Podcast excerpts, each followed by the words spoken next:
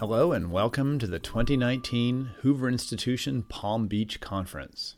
I'm Chris Dauer, Hoover's Director of Marketing and Strategic Communications. Our speaker in this podcast is Lanhee J. Chen, the David and Diane Steffy Research Fellow at the Hoover Institution. The title of his talk is Why the Healthcare Wars Just Won't End, and it was recorded on March 20th, 2019. Uh, good to be back in Palm Beach. I was here uh, about a year ago at the Society of the Four Arts, and it's just a tremendously beautiful place. And so I'm very grateful to have the opportunity to be here with you again this morning, talking about a topic that many people often say to me, you know, why is it that we keep talking about healthcare? in the United States? Why does this topic continue to recur as something that we're having a national conversation about? And the answer is because it's 20% of the economy. It's a huge part of the economy. It touches every person's life in the United States. And so the question of what we are going to do with healthcare reform, with the healthcare system, is one that continues to perplex us. Now, a lot of people thought that when President Obama led the passage of Obamacare several years ago, that that would be the end of the conversation. But I would posit very differently. I think that was actually the beginning of the conversation. And in a lot of ways, we are now coming into a phase of our national debate on this issue where we're finally going to have a conversation about something that many other countries have bought into the notion of a single payer healthcare system. And this is a very, very dangerous thing. It's a very pernicious thing when we think about the progress of health systems around the world. If you look at single payer health systems around the world, what you realize is lower quality, poorer outcomes, and in many cases, higher costs. And it's the kind of system, incidentally, that many of the Democratic Party's leading presidential contenders have endorsed. And so, what I want to do this morning is to spend a little bit of time talking about where we are in these healthcare debates. I want to talk about where we are with respect to Obamacare. Yes, it's still the law of the land, yes, it still exists.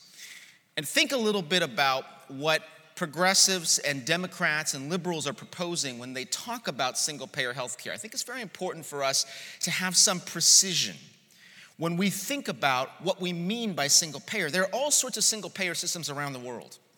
The system in the United Kingdom, for example, is very different from the system they have in Taiwan. It's very different from the kind of system they have in Singapore. And the kind of system that Bernie Sanders and others want to bring here to the United States is actually far more uh, comprehensive and far reaching than any of those systems. A lot of people don't realize this. But we're not talking about instituting the National Health Service in the United States as they have in the UK. We're talking about a far more dramatic reordering of our healthcare system. I want to talk a little bit about where we are, where the Democrats want to take us, and then conclude by talking about what the, the free market conservative alternative might be. Now, I don't have a lot of confidence that we're going to have an opportunity to advance a free market set of reforms for healthcare anytime in the near future, given the political dynamics. But I think it's useful for those of us at places like Hoover to think about what the conservative alternative would look like. So we'll conclude by talking a little bit about that. I'm a fan of political cartoons, and so let me start with this one. This one uh, uh, I found recently because I, I think it encapsulates how uh, on, the, on the right, a lot of people think about our healthcare system, which is single payer is you right? You've got rising healthcare costs. People are frustrated that their premiums continue to rise. They seem to be getting less care and paying more money. But the alternative, obviously, is Big Uncle Sam. And the, the big footing of the healthcare system that would occur if we were to move toward a single payer healthcare system. And I think this portrayal, while obviously a little dramatic, is actually quite true. I think what a single payer healthcare system would do is fundamentally displace the healthcare system we have now. As we'll talk about in a little bit, a lot of Americans don't realize this. They think we can have single payer and you can keep whatever coverage you have now. And that's simply a fantasy. If we move to a single payer healthcare system, the very definition of single payer is that there is a single payer of healthcare services, and that single payer is the federal government. You're not going to have the plan you like now, you may not even have the doctor that you like now. And so that transition is one that's very important for us uh, to understand and to recognize when we think about the future of the healthcare system. So uh, let me start by level setting us. What's the latest in the healthcare uh, battles? First of all, a number of Democrats have already said that they want to move to a single payer healthcare system. And in fact, all of the leading Democrats have endorsed some form of single payer. The most extreme of them, of course, is our friend Bernie Sanders.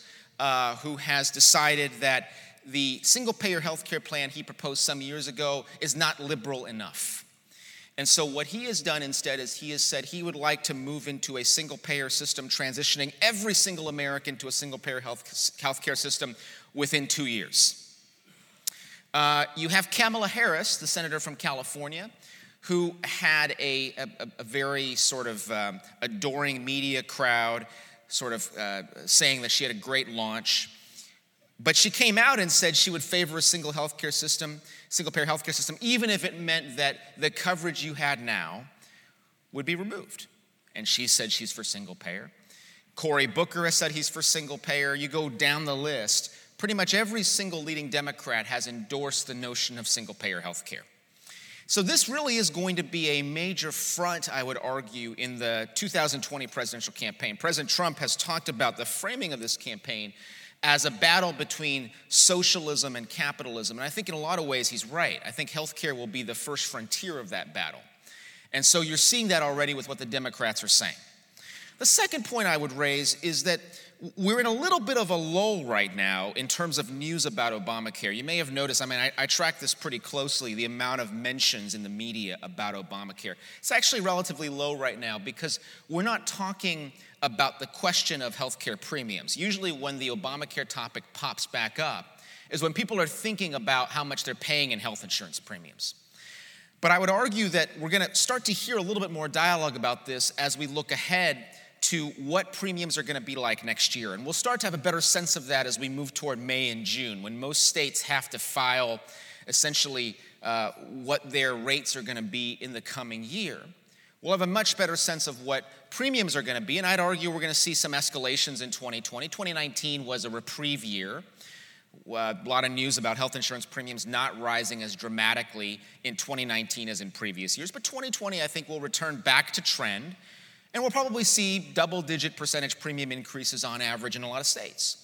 And I think that's going to force people to examine the question again of how well Obamacare is working now, I think unfortunately, it's also going to increase the energy for single payer healthcare systems.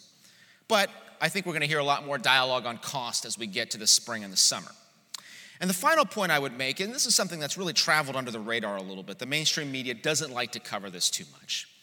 But what the president and his administration have actually done is to effectuate some pretty significant changes to Obamacare that actually the, the way the law was written gave the administration, whatever administration is in power, tremendous flexibility to implement the law as they see fit.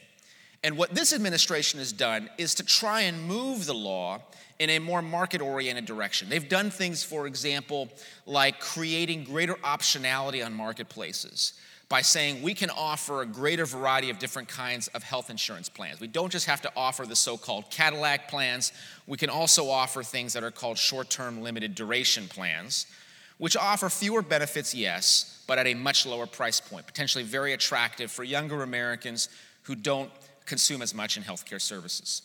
So that this administration has actually done a lot to expand the playing field when it comes to healthcare solutions, and I think that's a good thing. And I don't think they get nearly enough credit for it. So let me um, uh, talk about three trends that I think are worth watching as we think about healthcare moving forward. The first has to do with the popularity of Obamacare. And this is a, a chart I, have shown uh, for several years as I've talked about this topic.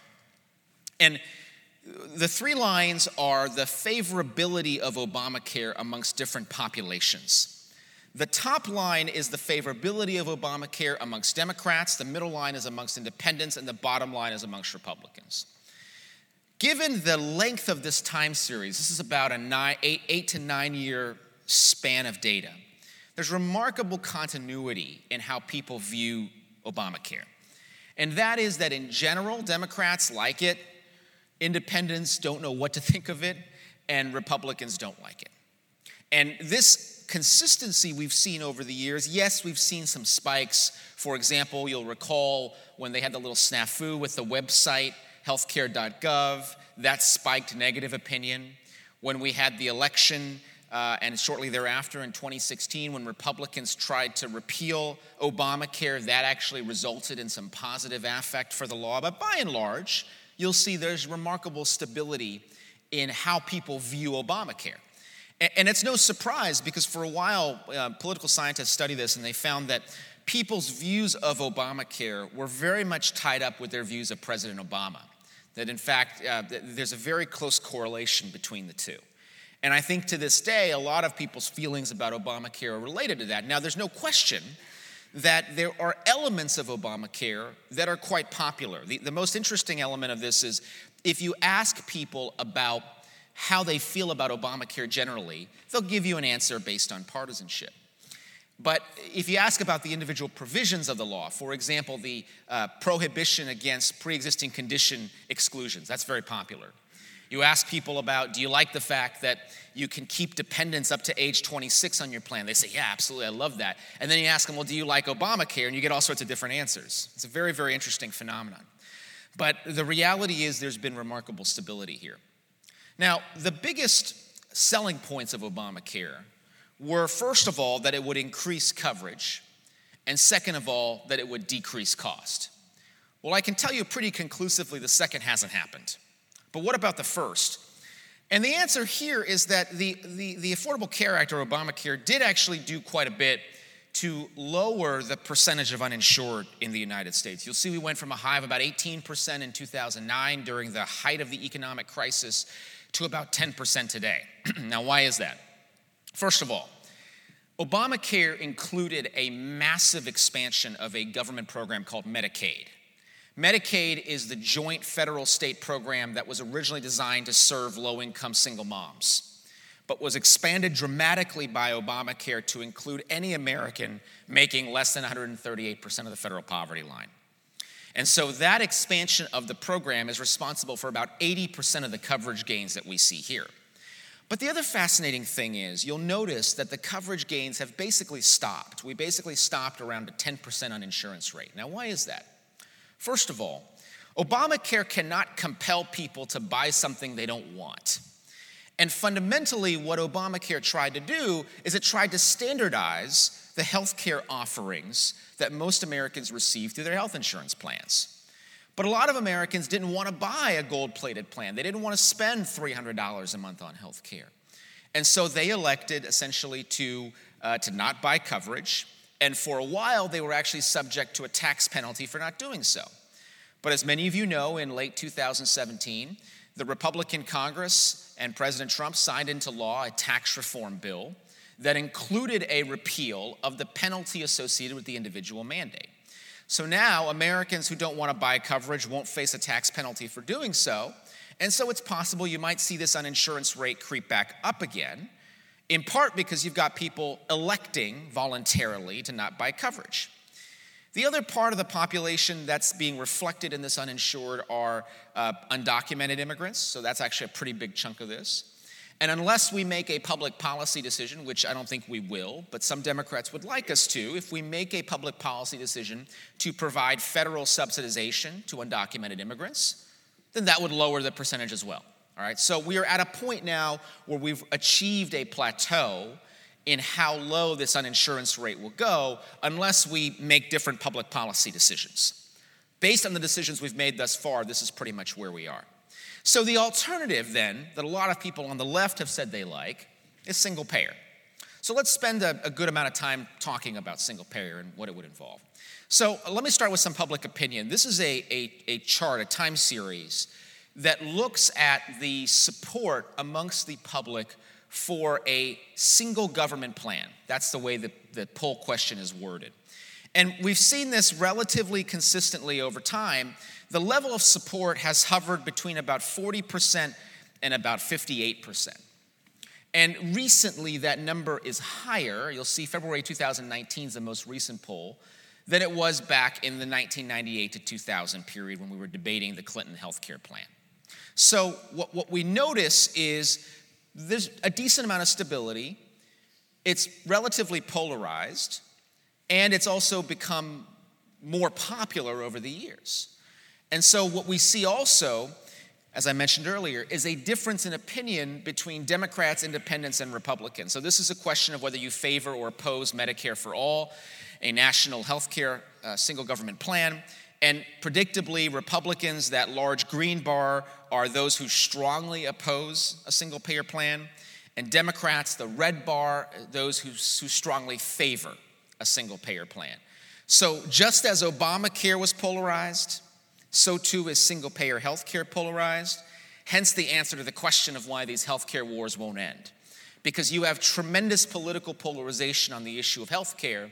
And as you can see, Republicans not only oppose it, but they strongly oppose it. You know, if you ask pollsters about what the holy grail of poll results are, they'll tell you the key concept is intensity. It's not actually how many people oppose it, because a lot of people will give you an answer if prompted. It's how many people express a strong opinion about a concept.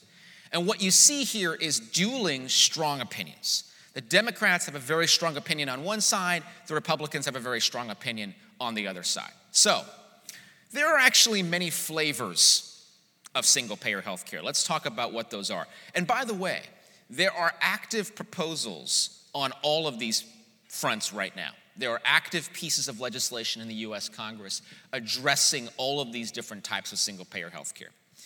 The first and most dramatic is what has been called Medicare for All. Now, it's interesting because some of the, of the Democrats don't like to, to, call it Medicare for All because they realize that that will scare people into thinking the Medicare program is changing. Others really embrace the concept, so people call it different things. But fundamentally, what Medicare for All is, is a single national health insurance plan for every US resident. And that includes undocumented immigrants. So every single proposal right now that Democrats have put on the table would provide coverage for undocumented immigrants. Uh, Bernie Sanders has a proposal. A fellow named Keith Ellison from Minnesota has another proposal. Uh, Pramila Jayapal, who's a relatively young member of Congress from the state of Washington, she heads the single payer caucus in the Congress. And she has proposed the most extreme version of this, which would basically include all health care benefits and a free car for every American. Um, yeah, Medicare for all is a tremendously broad concept, but, but fundamentally, it, it, it really is the replacement of our healthcare system with something very different. A step away from that is something called Medicare buy in. You may recall when we had the debate over Obamacare some years ago, a, a lot of Democrats wanted to create what was called a public option. The idea of the public option was to create a plan that would compete with other private plans in the marketplace, but would be a government plan, in essence, would be a government fallback that people could elect to be part of. And that proposal was defeated in part because Democrats realized it was politically very unpopular at the time. Well, that idea has had a renaissance. And the notion of a Medicare buy in simply is that you would offer the suite of Medicare benefits. Medicare is a, uh, a quite comprehensive health care plan, it is beloved by many who are part of it. And the notion would be that people could go on the Obamacare marketplace and pick a plan from Blue Shield or a plan from Humana or a plan from Aetna or pick Medicare. So the idea would be that you would allow a large population of people to buy into the Medicare program. A variant of that is to open up the Medicare program to people who are on the cusp of Medicare eligibility. So people who are aged 55 to 64. The, the rationale for limiting it to that age group is that that is actually an age at which it is very expensive to buy private health insurance because the amount of healthcare consumption at that age bracket is much higher than it is on average than at lower age brackets. So the idea is to create an affordable option to buy into for people who fall into that age category between 55 and 64. So we're going from most extreme to least extreme when you think about Medicare for all, a Medicare buy in, and then a Medicare buy in for older Americans. Then there's something that's come into play in the last couple of years called a Medicaid buy in. And this is the notion that we would expand the Medicaid program and create an option in states that want to that people could not only buy a private plan on the Obamacare marketplace, but they could also buy uh, into the Medicaid plan for that state. Now, the, there are many, many challenges with this. You know, Medicaid has gotten tremendously more popular in the wake of the effort by Republicans to change the program in 2017. But many, many years of study on the Medicaid program have shown it's not a particularly good form of health insurance. Uh, there was a, a, a, very famous study that health economists undertook in Oregon many years ago where they compared, they, they had a, a perfect sample where they were able to compare a group of patients that had gotten by lottery into the Medicaid program with a group of patients that didn't have health insurance coverage at all. Very similar health attributes between the two groups.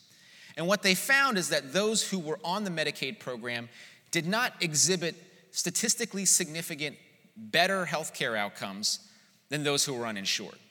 And the, and the challenges with the Medicaid program are that while it provides a very generous suite of benefits, fewer and fewer physicians and healthcare providers across the country are taking Medicaid because the reimbursement levels have to be so low. They have to be so low because states have expanded Medicaid and it's a very costly program.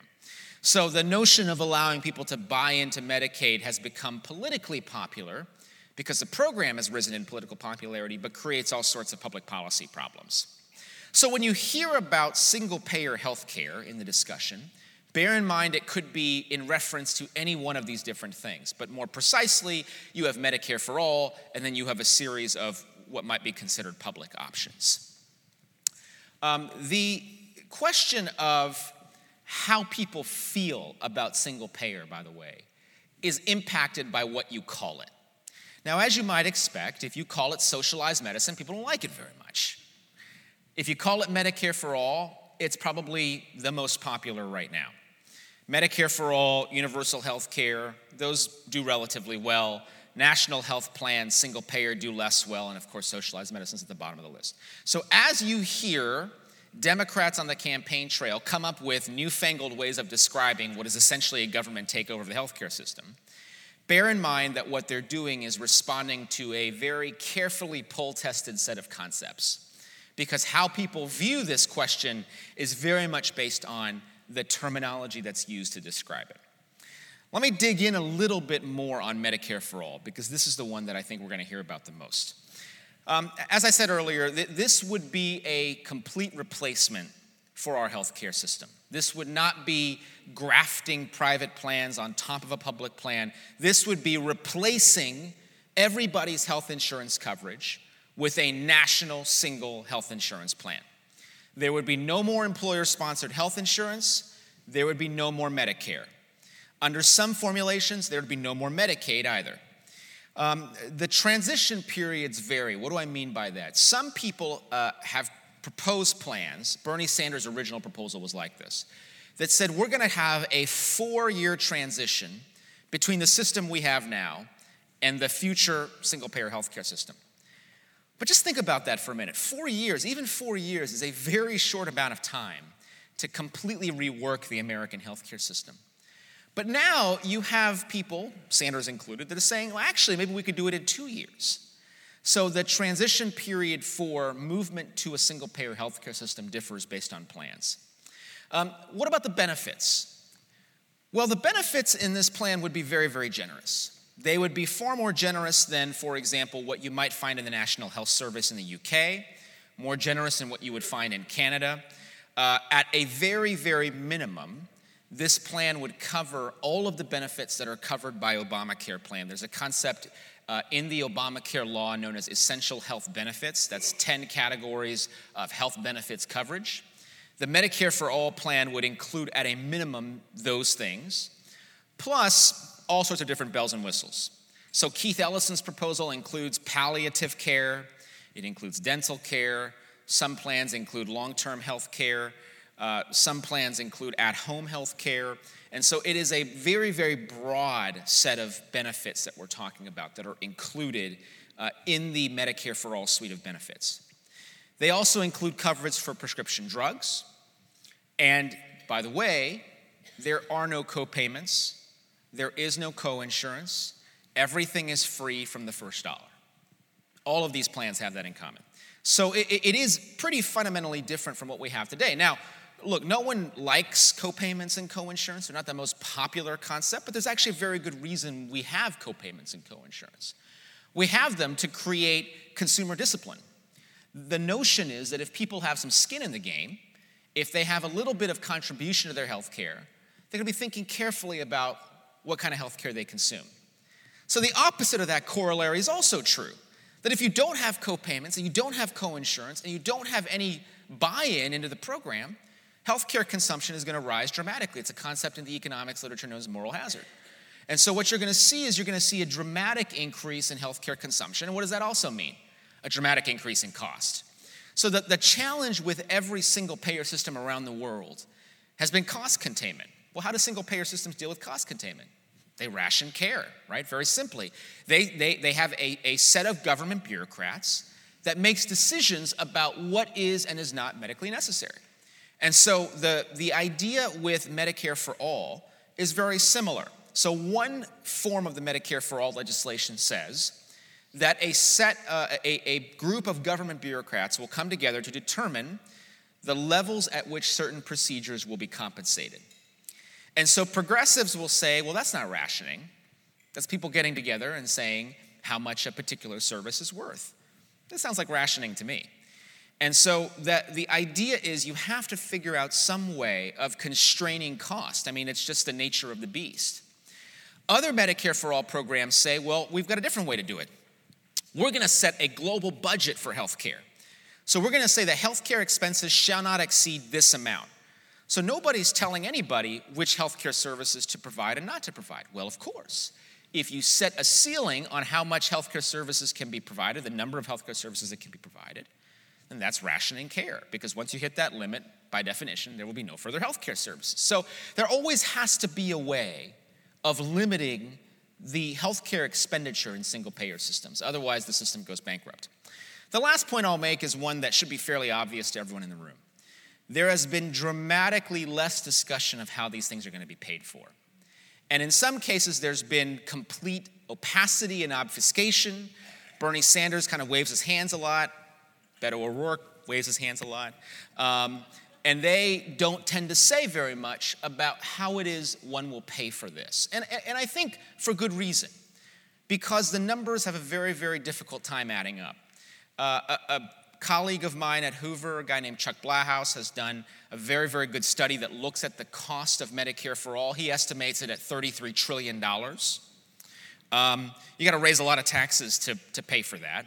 Even if you were to divert all of the spending the federal government currently does on healthcare, which, by the way, is what these plans call for. They call for a complete diversion of every dollar the federal government currently spends on healthcare, plus the addition of new taxes whether it's a wealth tax like Elizabeth Warren has called for, an increase in tax on labor, an increase in tax on capital. People have proposed all these different tax increases, but intuitively you should know that it doesn't really matter how much these folks talk about raising taxes. Healthcare expenditure inflation rises much more quickly than inflation of the economy generally. And so the question will always be how are you going to pay for it? And so far, I haven't heard a very compelling answer to that question. Um, this is a point I was alluding to earlier, and, and this is why I think this debate will be very interesting. As we talk more about what the impact of single payer healthcare will be, I predict it'll become a lot less popular. And this is a, a, a good uh, proof point of that. The question is Would switching to a single payer system mean changing your health insurance? And 52% of Democrats said no. Think about that for a minute. Over half of Democrats polled said that going to single payer would not affect their current health insurance. Well, that's demonstrably false. What's shocking, though, is that you know 44% of Republicans, 44% of people with employer coverage, and half of independents said the same thing. And so the, the, this is going to be a giant educational campaign we're going to go through here over the course of the next uh, year as we have this discussion. That people are going to realize what single payer healthcare system means, I, I think it'll affect dramatically how people view the concept of single payer healthcare. Let me uh, wrap up with a few uh, slides and then we'll take some questions on where the Trump administration is focusing its energy now and, uh, and, and where we're headed in terms of conservative health care reform. Uh, the, the Trump administration, as I said earlier, has been focused on shaping the implementation of Obamacare in a more market oriented direction. They have done that by expanding the kinds of plans people have access to. I mentioned this earlier. They've expanded access to something known as association health plans, which is really a fancy way of saying small businesses can get together and they can offer health insurance as a group of small businesses to their employees because the, the first precept of insurance is that you want to lower the cost by expanding the pool of people covered. And so the notion is if you get a lot of people to get together and offer coverage, coverage will be less expensive. And this administration has actually opened up the rules on that. Um, they've been very committed to stopping Medicaid expansion. Now, you may know there's been a big debate in this over the last couple of years. States have had the option to expand Medicaid or not. Many states throughout the country did take the option to expand Medicaid because they were given a, a sweetheart deal by the federal government. They're now discovering, by the way, it's more expensive than they signed up for. Um, but a number of states now are passing Medicaid expansion at the ballot box. So Utah is a good example. The state of Utah had a public initiative on Medicaid expansion and it passed. So now the state legislators and the governor are trying to figure out how do we implement Medicaid expansion in a cost effective way. The administration's been pretty committed to stopping that. The most exciting thing I think this administration has done in healthcare is to encourage state innovation. There are a number of provisions in existing law. There's one in Obamacare, there's one in the Medicaid statute, for example that gives states tremendous flexibility to experiment with their own healthcare systems, to essentially create their own healthcare systems that serve the needs of their residents as opposed to adopting federal rules. And I think you're going to see a lot more exciting innovation in this area, in part because the administration has basically said we're going to open it up.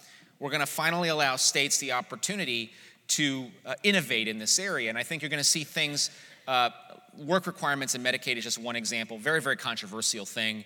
Uh, a lot of people on the left really don't like the idea of making uh, folks work or look for work if they're going to be on Medicaid, but this is something that a number of states have implemented, Kentucky and Arkansas being uh, most notable amongst them. And the second thing is, you've got a lot of states now that have very creative ways of lowering health insurance premiums. Um, the use of reinsurance pools is one example of that, where basically you say you've got a group of people you know is going to be very expensive to insure. You're going to put extra money into helping just those people get insured, and that lowers their costs. So these are examples of things that this administration has been very friendly toward, ideas that they have been embracing in looking at the future of healthcare reform.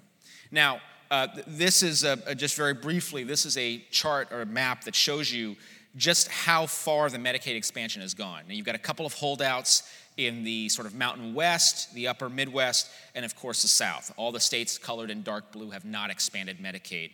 Um, Florida, where we are now, it's been a big topic of discussion over the last few years. There's a tremendous amount of, of public interest in certain parts of the state. I'd argue that if, you, if, your, if your gubernatorial election here in Florida had gone a different way, you'd be seeing Medicaid expansion right now. Uh, but obviously, uh, governor, uh, the current governor feels very differently than the Democratic candidate did about this issue. But there's no question this is going to continue to be a huge issue as we, as we go forward.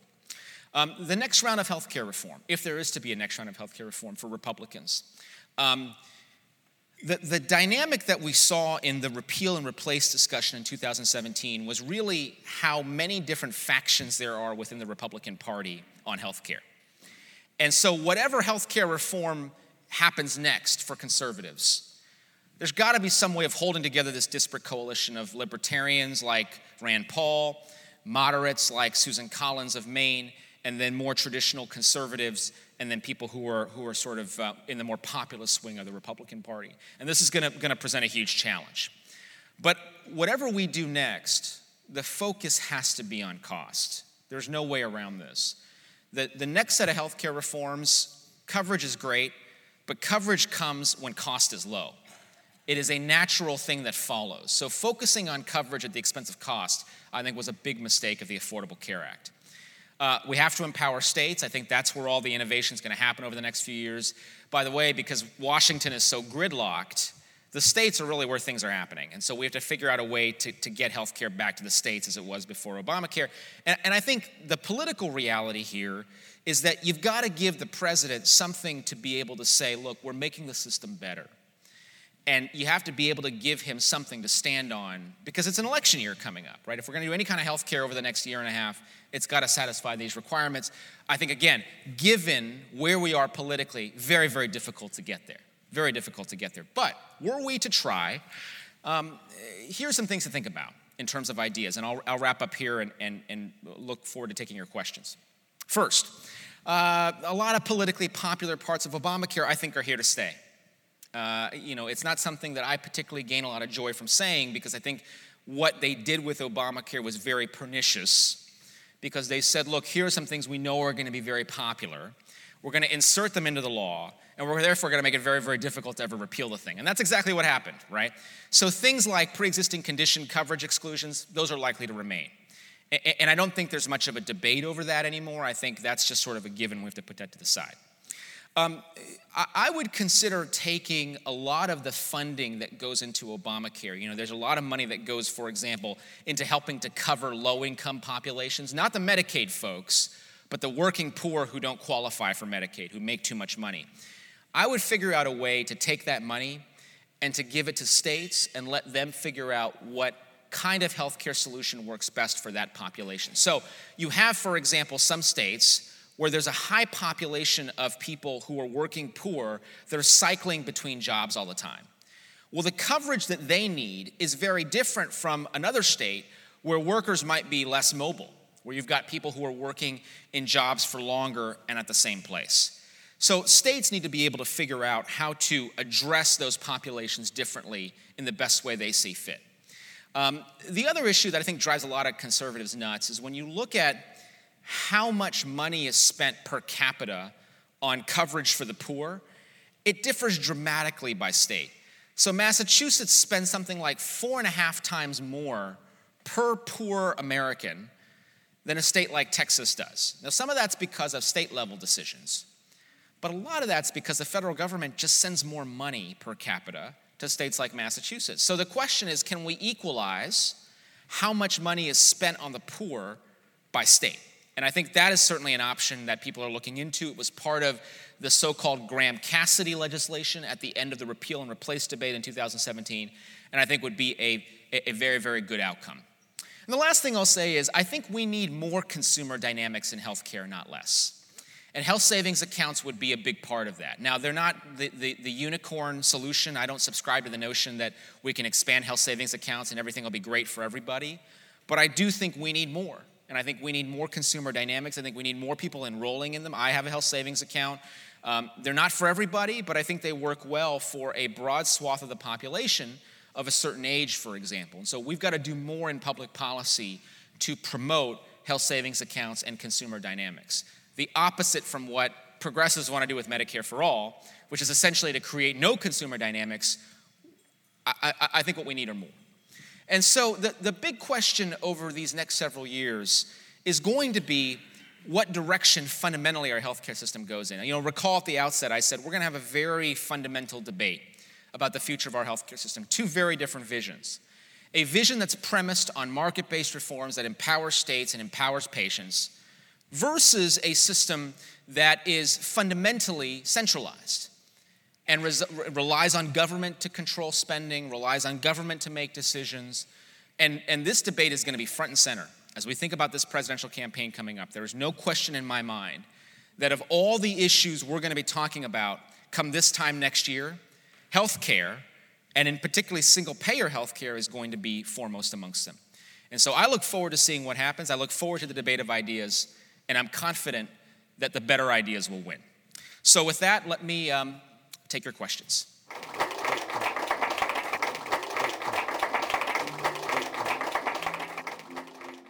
For more podcasts from the Hoover Institution, please visit hoover.org or Hoover's channels on all major podcast platforms, including Apple, Google, Podbean, Stitcher, SoundCloud, and Spotify. I'm Chris Dauer for the Hoover Institution. Thanks for listening.